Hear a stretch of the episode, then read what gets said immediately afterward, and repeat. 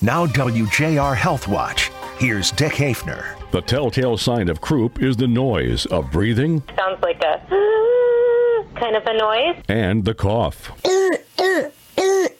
Dr. Kimberly Sloniker is a pediatrician at the Michigan Medicine Ypsilanti Clinic. Dr. Sloniker says the viral respiratory illness called croup is most common in children from 6 months to 3 years. Why the youngest? When older people get it, adults, older children, it causes sore throat, laryngitis, that swelling in the back of the throat. When a younger child gets this infection, because there's less room in the back of their throat, in their tiny airways, it becomes a bigger problem for them. So it makes it harder for air to pass through, and that's what causes that barking cough. Dr. Sloniker says croup usually is not serious, but some cases can be severe. The mainstay of treatment for severe croup is a steroid medication because the steroid helps reduce the swelling in the back of the throat and open that airway up. And there are other breathing treatments that we can have the child inhale that can help open up the airways as well. And if they have really severe croup, then we'll give them extra breathing support in the hospital. But that's rare. Dr. Sloniker says home care will usually clear up the croup in 3 to 5 days. It's never wrong to have your physician take a look at your child if you're ever worried about something. That's what we're here for. I'm Dick Hafner for WJR Health Watch.